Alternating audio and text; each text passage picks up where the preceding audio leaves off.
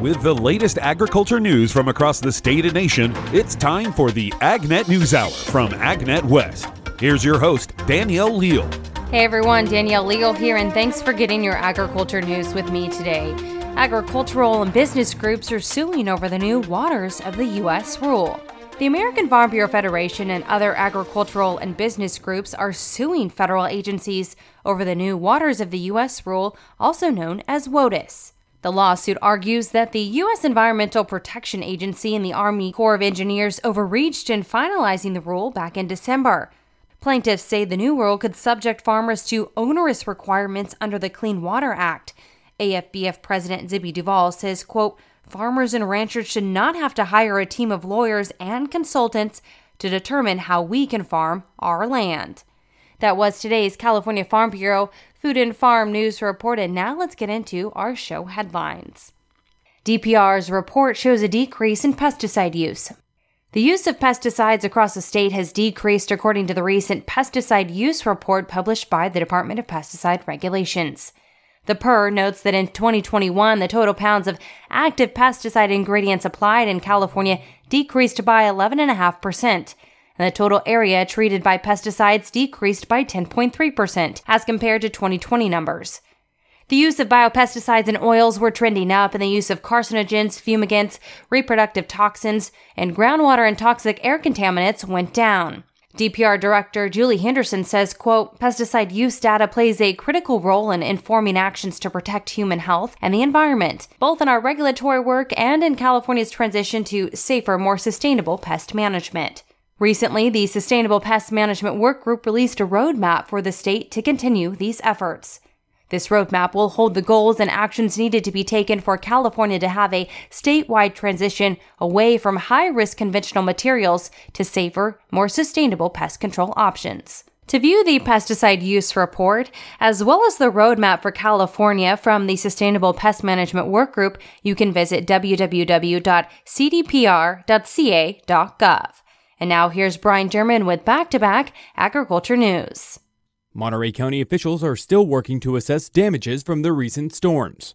Executive Director of the Monterey County Farm Bureau, Norm Groot, says they're still holding to the estimate of 20,000 acres impacted by the storm events, but overall damage assessment is ongoing. We're actually in the middle of a survey right now trying to fully assess all the damaged acres and what that dollar total might actually increase to. We had estimated 40 to 50 million, but it's probably going to increase from there. And we're getting a good response to the survey at this point, but we're going to continue collecting that because we still have standing water in many of the fields where the levees broke or water is just not draining away at this point. So it's hard to get a full assessment until all that water is gone and and they can actually get in and look at damage to the fields as well as the infrastructure and what may need to be done to improve their levee situation. Pistachios are better able to manage drought conditions over flooded environments. Cooperative Extension Specialist in the Department of Plant Sciences at UC Davis, Giulia Marino said that pistachio trees are a species that's used to living without water, but has a more difficult time with flooded conditions. Of course, drought or reduce water reduce yield, and at the same time, to maximize yield, applying the right amount of water is essential. But the water stress is not so negative or so impactful as an excessive amount of irrigation or a saturation of the soil. Drought and flooding affect physiologically the pistachio in a very similar way. So the physiological impacts are similar. You will see reduced vegetative growth, closure of stomata, so lower photosynthesis, and you can also arrive to early senescence and uh, leaf drop. Overall, however, the effect of drought is more reversible than the effect of flooding. I'm Brian German for AgNet West Radio Network. Thanks, Brian, and stay tuned as we'll have more of the day's agriculture news and farm features here on the AgNet News Hour. Don't forget if you've missed any of our morning shows or if you simply need to catch the news at a different time, you can always subscribe to our podcast and have statewide agriculture news at your convenience. All you have to do is search our name of AgNet West on your favorite podcast downloading app. That's AgNet West. It's available on both Apple and Android devices. Farm Employers Labor Service Compliance posters could save you thousands of dollars. Did you know that California lawmakers can be fined as much as $13,000 in government penalties if they don't have all the required employee and farm labor information posted for their workers? Avoid costly penalties and give yourself peace of mind knowing you are in full compliance with FELS posters. At only $175, this full set of laminated weatherproof posters eliminates the risk. Order yours at FELS.net. Welcome back to the AgNet News Hour by AgNet West. I'm your host, Danielle Leal, tossing it right on over to Sabrina Halverson with today's National Spotlight. In today's National Spotlight, thousands of cattle producers are here in New Orleans this week for the Cattle Industry Annual Convention, and the U.S. Meat Export Federation is giving updates on how checkoff investments have helped drive global demand for U.S. beef to new heights. USMEF is a contractor for the Beef Checkoff program, and USMEF President and CEO Dan Halstrom says he's looking forward to sharing the information with producers. USMEF is always excited about the annual convention, which is in New Orleans this year. One of the highlights is the checkoff highlight session, which is held on Thursday morning. And we look forward to reporting in that session, similar to some of the other cooperators, but highlighting the international successes for the year and another record breaking year, which is approaching 12 billion in sales for U.S. beef. And it's a broad based range of markets that have contributed. The really big ones would be, of course, China, Korea, the ASEAN region in general. You have quite a few that have been performing at a high level. The Beef Checkoff's International Marketing Committee will feature a deeper dive into the factors driving U.S. beef export growth. We'll be reporting in a bit more detail there about what's going on around the world from a strategic perspective. Not only what's happening today, but what are we really doing to try to grow beef demand internationally for the future? You know, what are the future strategies looking like as we go out beyond the next few years? USMEF will also have information available at its trade show booth, including details on the importance of beef variety meat exports, items such as tongue, liver, tripe, and hearts, which help maximize carcass value. Producers can stop by for one on one conversations. We always have a booth at the trade show, and USMEF staff will be there in force to help tell our story in a bit more detail. So we encourage producers to stop by the booth. We'd love to talk about not only what's going on globally in the international market, but what does that mean from a value basis back to the producer? I mean, when you're talking about approaching $460 a head attributable to exports, that's really about maximizing the whole carcass. Beef variety meats are a very important part of that. If we're approaching close close to 12 billion in sales globally, you can count on over 10% of that or in excess of 1 billion will be beef variety meats. This is sort of the beauty of explaining to producers how the international markets really complement the domestic market in moving the whole carcass. Through November of 2022, U.S. beef and beef variety meat exports totaled 1.36 million metric tons, up 3% from the same period in 2021. That according to data released by the USDA and compiled by USMEF. Export value already set an annual record at $10.9 billion, up 14% year over year. Export value equated to more than $450 per head of fed cattle, up 13% year over year. Meanwhile, University of Idaho expert Dr. Phil Bass says in his assessment, the relationship between cattle producers and cattle packers has improved over the past 12 months. He says he's hopeful the positive dialogues will continue. However, he cautions that tensions between the two sides will remain and he says are needed and another topic cattle producers around the nation are discussing a new nationwide requirement for prescriptions for livestock antibiotics that are medically important. Now, while California has had this requirement since 2018, the rule goes into effect nationwide this June. Ron Gill at Texas A&M University is telling producers to prepare now. Make sure you have the products on hand that you need, and uh, you'll have to work with a veterinarian and have a what we call a veterinary client patient relationship set up with that veterinarian so he'll be comfortable uh, prescribing antibiotics to you. And so that'll be the, the biggest difference. You just can't walk into a store and, and purchase it. Be sure to follow us on social media for pictures and more from the convention this week. That's today's National Spotlight. I'm Sabrina Halverson, AgNet West. Thanks, Sabrina. And now for today's livestock report, here's Randall Wiseman.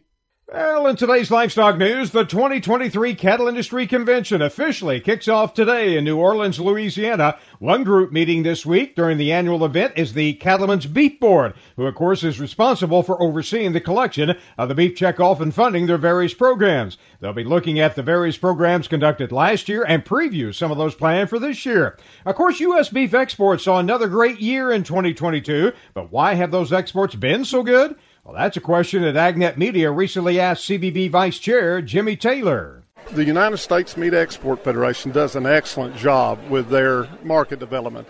Part of the things that they will do is educating people outside the United States what quality beef is and how to prepare it because it's different than what they have been used to. And once they acquire that taste, they like it and they want to keep buying it. Another thing that I think has helped uh, during the COVID years, we had to pivot and market differently in those areas. E commerce came into play. We moved forward in that area probably one to two years because we were forced to. There wasn't much face to face going on. And I think we've been able to hold that e commerce markets. And then with, with hotels and restaurants coming back online, we're bringing that back up. And I, I think that's part of what's going on there. And there's a big event coming up in a little over two weeks that the beef industry is looking forward to. The Beef It's What's for Dinner 300. This will be our third year to sponsor that. Last year's event, there were 6.2 billion impressions came out of that. And, and an impression is an opportunity to see a message about beef. So there were 6.2 billion opportunities to see something about beef coming out of that race. Our job is to create beef demand, and the dollars we get, we try to put them in places where we get the biggest bang for the buck.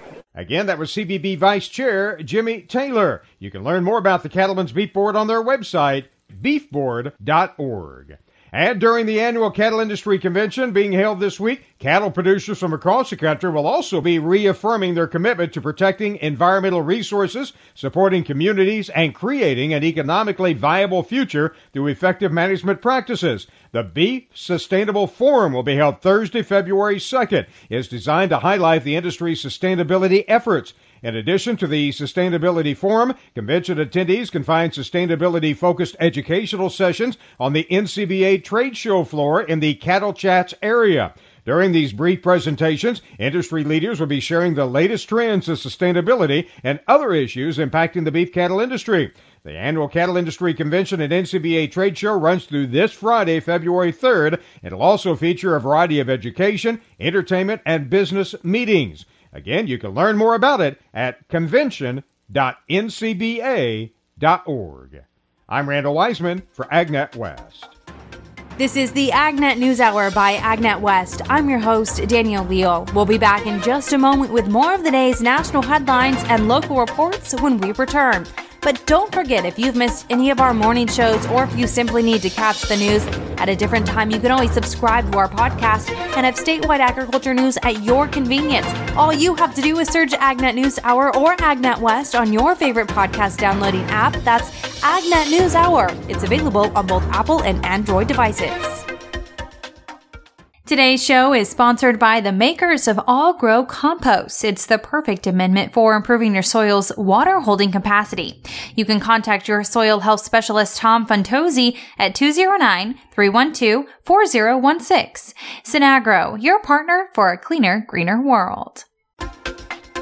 You've been listening to the AgNet News Hour by AgNet West. I'm your host, Danielle Leal. Welcome back. We've got more of the day's agriculture news right now putting billions into rural electric infrastructure. That's coming up on This Land of Ours. The USDA is investing $2.7 billion to help 64 electric cooperatives and utilities expand and modernize the nation's rural electric grid and increase grid security. The announcement came from Agriculture Secretary Tom Vilsack Monday. He said the investments will benefit rural people and businesses in many ways for decades to come. The loans include $613 million to help rural utilities and cooperatives install and upgrade smart grid technologies. Smart grid can be a catalyst for broadband and other telecommunications services in unserved and underserved rural areas, in addition to improving grid security and reliability. USDA's Electric Loan Program can help finance wind, solar, and natural gas plants, as well as improvements to produce cleaner energy from coal fired plants. Local utilities also use the loans to invest in infrastructure to deliver affordable power to millions of residential, commercial, and agricultural consumers. I'm Sabrina Halverson for AgNet West. This is the Agricultural Law and Tax Report. I'm Roger McEowen. Carbon capture and storage involves storing carbon thousands of feet below ground, often below farm fields. But who owns the pore space that deep underground? Numerous state legislatures are addressing the issue of who owns the pore space deep under the surface where carbon is being stored. It's a property right issue.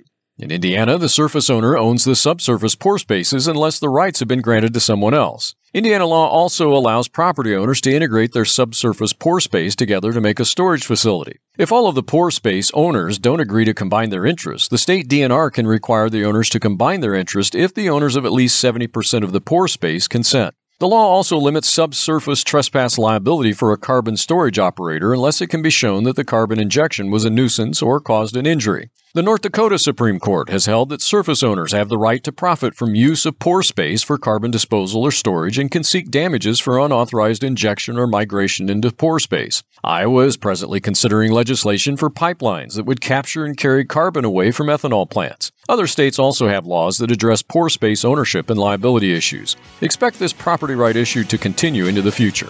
This has been the Agricultural Law and Tax Report. I'm Roger McEowen.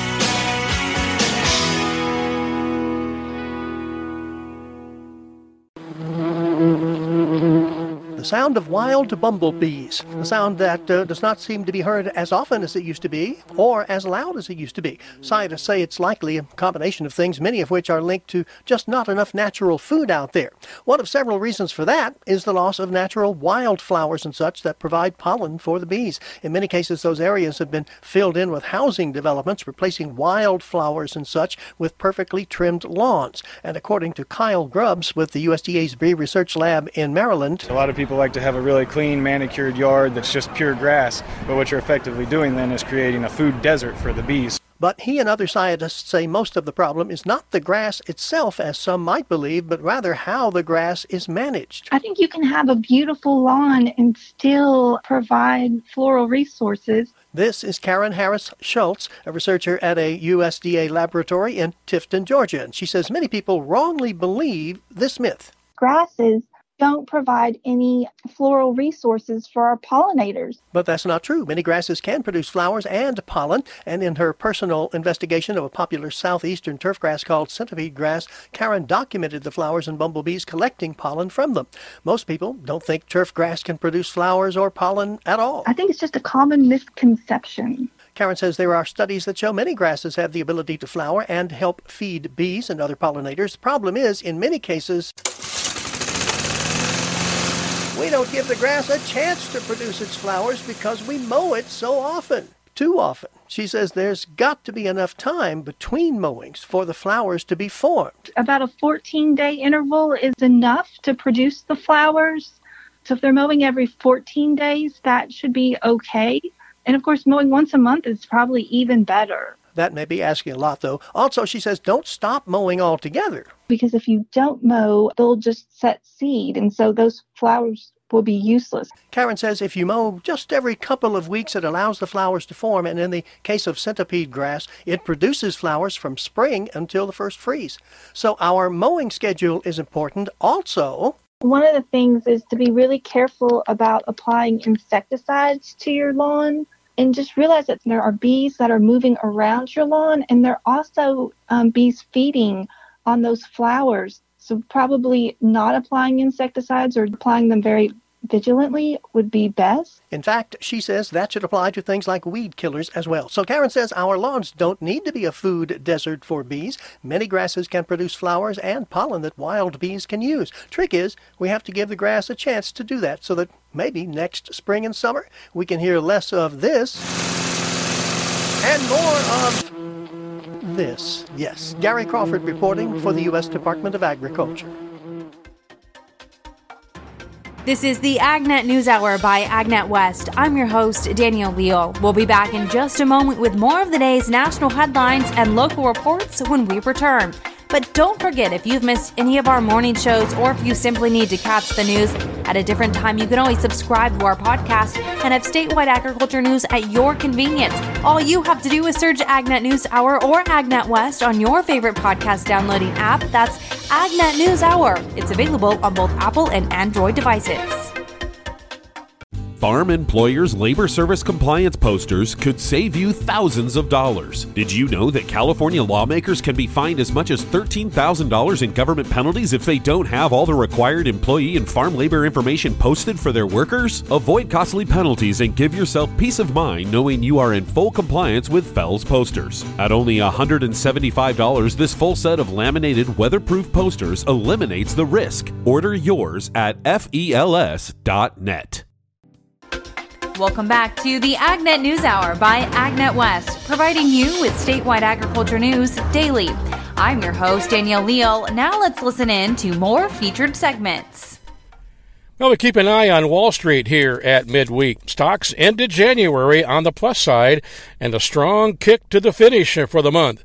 S&P 500 and the Dow closing higher for the month. In fact, 3 out of the last 4 months they've been higher and the best January performance on Wall Street in 4 years. Attention now turns to comments later today from Fed Chairman Powell. Any sign that the Fed may pause interest rate hikes after March? Most suggest that there'll be a quarter point rate hike the next two months. Some say that could be summer before there's actually a pause that takes place as far as interest rates are concerned. Well, we're just a few days away from the first ever Crop Nutrition Week, brought to you by our friends at AgroLiquid. By the way, folks, and when you do sign up, it's all free. You might get something very special in the mail from AgroLiquid. It starts next Monday. You can go online and register for free. CropNutritionWeek.com. Go to CropNutritionWeek.com. This is the bottom line report. Agricultural stock earnings reports continue and mostly positive. A recent report on suggested ag stocks to buy included ADM, Bunge, Corteva, and FMC. That's our bottom line at midweek. I'm Mark Oppold, wishing you a profitable day. Good day, everybody. Albert J. Hernandez, the Untamed Chef for AgNet West. Welcome to the California Kitchen, where you can learn how to cook from an award-winning chef in under three minutes or less. I'm your host with the most. Let's get untamed. A special thank you to my amazing sponsor, www.imusausa.com. Once again, that's www.imusausa.com, where you can get affordable and great quality kitchenware knives, pots, pans, and any and everything you could think of in the kitchen. www.imusausa.com. My recipe today is a fun recipe, something that I've been doing a lot with, uh, definitely in my own life, and a lot for some of my clients, making some really, really cool salads. But what makes a great salad is what? Very simply, some really great ingredients and a great sauce. The rest of it just kind of literally folds together. So that's exactly what we're doing today. This is my recipe for a baby Bella mushrooms that is grilled with a beautiful blue cheese dressing. So let's get untamed. So making our blue cheese dressing, it's very, very simple. What do we need? We need a really great cultured buttermilk and not a lot of it. And I usually do about a half a cup of buttermilk and I like to do half a cup of a nice gorgonzola blue cheese. A splash of lemon juice helps in this, but it's not necessary. But always remember to season with salt and pepper. Now, blue cheese is the only dressing that when I make it, I want it to be thick. I don't want it to be thin. We want those beautiful pieces of blue cheese to adhere to the lettuce that we're actually going to be putting this on. Now, we can make this in advance, and that's not an issue at all. But when we're grilling our mushrooms, I simply am going to take baby Bella mushrooms, and they're beautiful right now, this time of year. We just want to put a good amount of oil onto them, salt, pepper, And if you want to put a little bit of Italian spices, you can, but you don't have to. I like a little bit of dried chive. I think it really brings out the flavor of the mushroom. And I'm going to put that onto a grill. And I like to use a very simple yakitori grill um, that we don't need to do nothing to it more than just light it up, let those flames die down. And you can use regular charcoal for this. You do not have to use wood.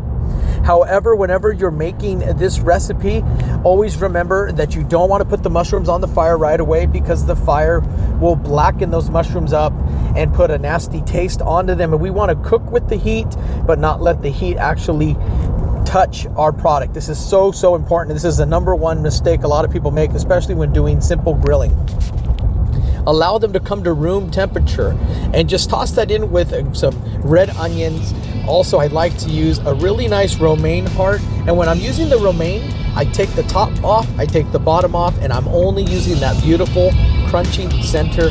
Make sure they're nice and crisp, no browning on them whatsoever. Serve immediately. I'm Albert J. Hernandez, and you all know me as the Untamed Chef for Agnet West. The first edition of a USDA wintertime report was recently released. Never heard of state stories? Agriculture Department meteorologist Brad Rippey provides some history. For decades now, USDA NASS has collected information from individual states, and it's from a group of trusted observers, thousands of individuals that are either in the field regularly or working for USDA, farmers, ranchers, as well as government employees and others involved with the agricultural industry, taking these weekly observations that really help to drive this full picture of agriculture. However, with little going on in the way of ag information in the winter months, about a decade ago, NASS decided to cut out some of the winter observations. It made sense because just a function of trying to keep this going through the winter when there's not a whole lot going on. So NASS opted to go to a monthly reporting scheme. So we still have useful information coming in from the individual states, from trusted observers. They kind of keep an eye on crop conditions during the quieter winter period. And that's how State Stories was born. It replaced the weekly weekly agricultural state summaries. They used to be published all the way through the winter, but are now just during the growing season. So, what was found in the latest state stories covering the month of December? Rippey starts with winter wheat condition in southern plains states. So for Kansas, as of the end of December, the winter wheat is rated 49%, very poor to poor. That unfortunately is an increase from the previous report at the end of November when 43% of the crop was rated very poor to poor. Also noted the combination of drought and last month's cold wave that impacted pasture and rangeland conditions. Oklahoma coming in 51% of the rangeland and pastures rated very poor to poor, and even up north where we We've seen plenty of snow and protection from the cold. Montana rangeland and pastures coming in at 41% very poor to poor and the range was wide regarding topsoil moisture condition rating among several states. States showing topsoil moisture rated at least 50%, very short to short at the end of December. Oklahoma at 58%, Kansas 69%, Nebraska 73%, and New Mexico at 76%. On the flip side, Arkansas and Louisiana coming in at the end of December with topsoil moisture 60% surplus, leading to muddy conditions and disruptions in field work. I'm Rod Bain reporting for the U.S. Department of Agriculture in Washington, D.C. You're listening to Agnet News Hour by Agnet West. I'm your host, Danielle Leal. We'll be right back in just a moment with more agriculture news. Today's show is sponsored by the makers of AllGro Compost. It's the perfect amendment for improving your soil's water holding capacity. You can contact your soil health specialist Tom Fantozzi at 209-312-4016. Synagro, your partner for a cleaner, greener world. Welcome back to the Agnet News Hour. I'm your host, Danielle Leal. In this week's Almond Matters, brought to you by Valent, educational meetings play an important role in keeping industry members informed, and they also serve as opportunities for product developers to hear from growers. Joining us again here today is Todd Bergdahl, Field Market Development Specialist with Valent USA. And now, Todd, last month you spent some time going up and down the state as uh, part of an educational uh, roadshow that, that you guys were putting on to help growers uh, maybe get a better understanding of um, some of the tools available to them that, that you folks have available in your portfolio. And so, Todd, I know these meetings uh, featured some informational presentations, but uh, I, would imagine they served as a good opportunity for uh, some of those growers to maybe ask some questions about how things uh, might work in their particular operations and uh, maybe get a better idea of how some materials uh, might work in their specific growing conditions.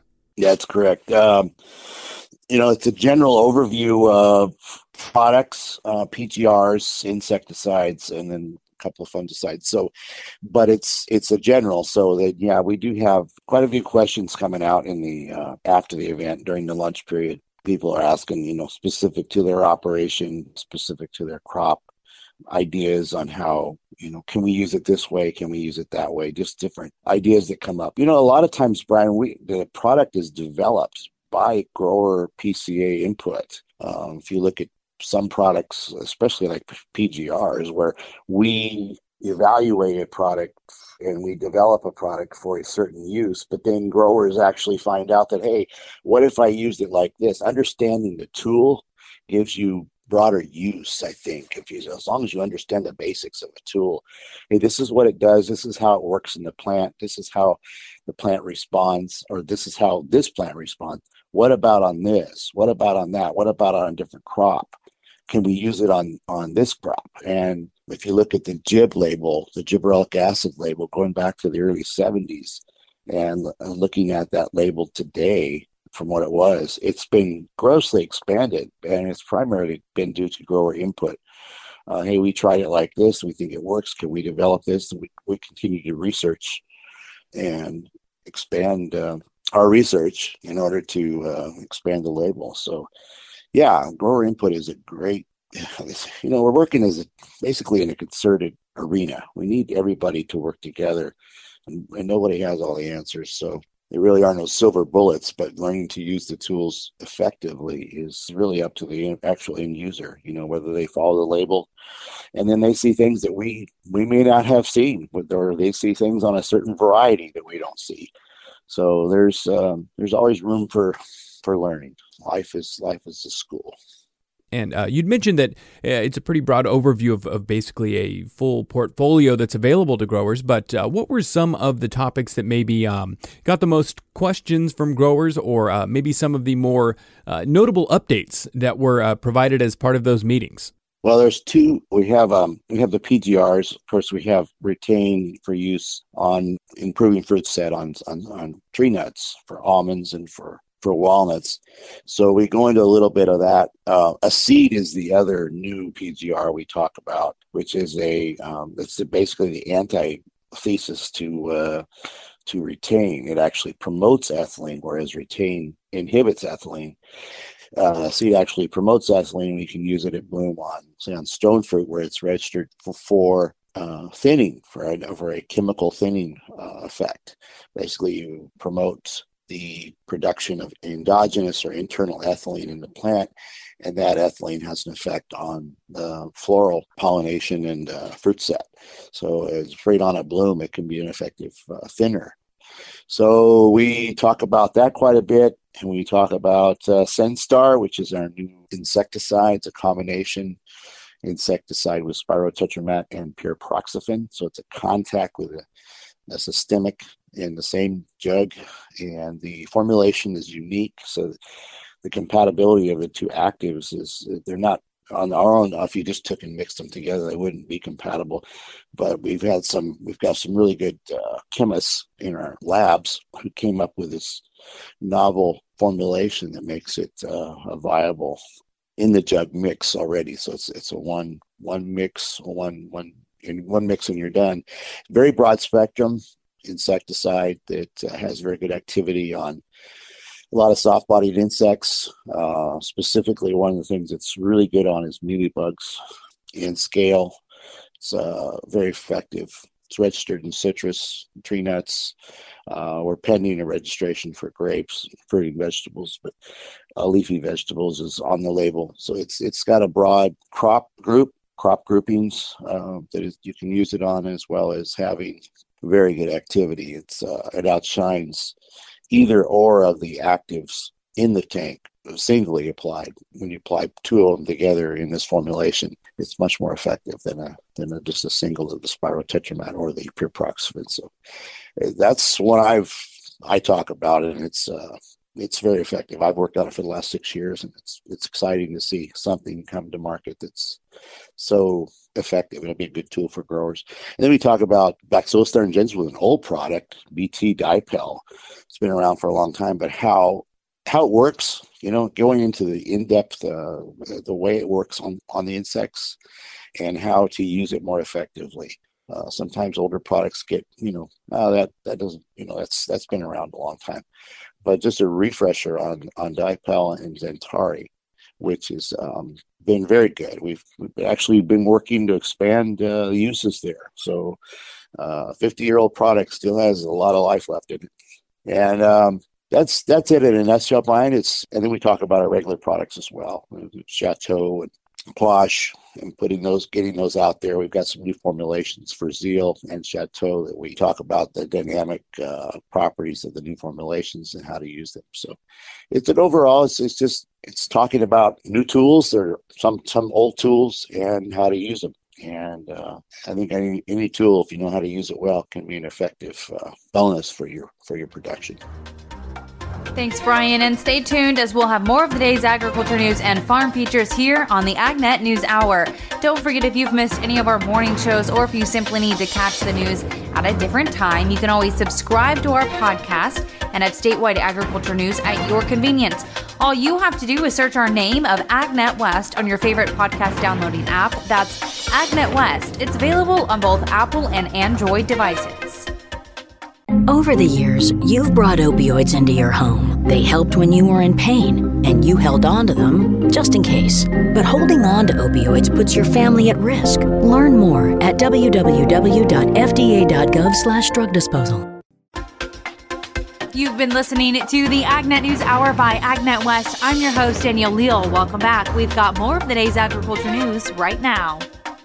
Health and wellness bonuses at Activate 23. AgSafe's annual Health and Safety Conference is coming up February 7th through the 9th. Teresa Keene, president and CEO of the organization, says attendees can snag some COVID related freebies at the conference.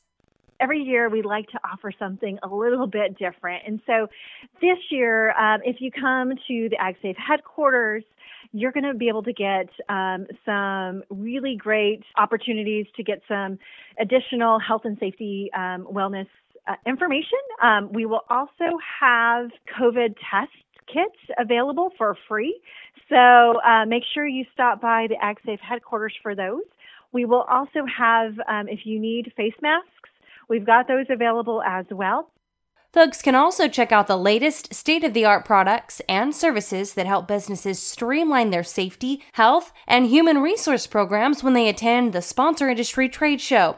If interested in attending, Keene says folks can register online. We have some group rate discounts, so if you bring three or more folks with you, please, you know, take advantage of that um, that discount for members. And if you're not a member of AgSafe, sign up so you can take advantage of those discounts. To get more information about the conference, Activate 23, and take a look at the schedule of events, or if you'd like to find out general information on AgSafe, you can visit agsafe.org. And if you can't find exactly what you're looking for, Keene adds. If you ever have questions, never hesitate to let us know. You can go to uh, send an email to safeinfo at agsafe.org or give us a call at 209 526 4400. And now here's Brian German with more agriculture news. The dairy industry will be paying close attention to Farm Bill discussions as conversations focus on the federal milk marketing order and the potential for reform. There's been criticism regarding current marketing orders not accurately reflecting market conditions. According to a new research brief from CoBank's Knowledge Exchange, there is a significant discrepancy between make allowances and the realistic cost of dairy processing. The make allowances for many dairy products have not been updated since 2008. Lead dairy economist for CoBank, Tanner Ehmke, said that insufficient make allowances could lead to a drop in investment in dairy processing facilities, which could ultimately impact overall market access for U.S. dairy by allowing other global competitors to meet the growing demand for high value dairy products. Ehmke explained that updating make allowances won't guarantee increased investments in new processing assets, but neglecting to address the allowances could limit U.S. dairy growth long term. I'm Brian German for AgNet West Radio Network. Mechanical harvest aids and innovation in the produce industry. While mechanized equipment use grows in fruit and vegetable production, there is still the issue of adapting such innovation for various crops. USDA's Rod Bain talks with Skyler Simnitt of the Economic Research Service in this next report. Fruit and vegetable growers continue to rely increasingly on mechanical aids to improve efficiencies and address higher labor costs in recent years. A good example is in the Washington state apple industry. Growers are using platforms now where their teams of workers can ride on the platform between orchard rows and move up and down. That way, don't have to lug around ladders. It's safer, it's faster. When you're managing your orchards, that's way you got to think a little bit different about compensation. Skyler Simnitt of USDA's Agriculture Agricultural Research Service acknowledges that mechanization is easier to adapt with some fruit and vegetable crops than with others. Processed produce, in many instances, lend to machine harvesting, while more delicate fruits and vegetables are more susceptible to damage from mechanized equipment. I'm Rod Bain reporting for the U.S. Department of Agriculture in Washington, D.C. Thanks, Rod. And all sorts of autonomous vehicles and innovative products will be showcased at the 2023 World Ag Expo. To get a sneak peek at some of the autonomous inventions, you can visit the World Expo's top 10 new product list. You can also score $3 off your ticket when purchasing online using the code AGNET. To get more information on the topics you heard today, visit AgNet West online at agnetwest.com. You can also stay connected by following us on our social media at AgNet West on Facebook, Instagram, and Twitter. You can also find our broadcast team of Danielle Leal, Brian German, and Sabrina Halverson on Facebook and Twitter. Thank you for listening to the AgNet News Hour from AgNet West. AgNet West Radio Network, your primary choice for agriculture news.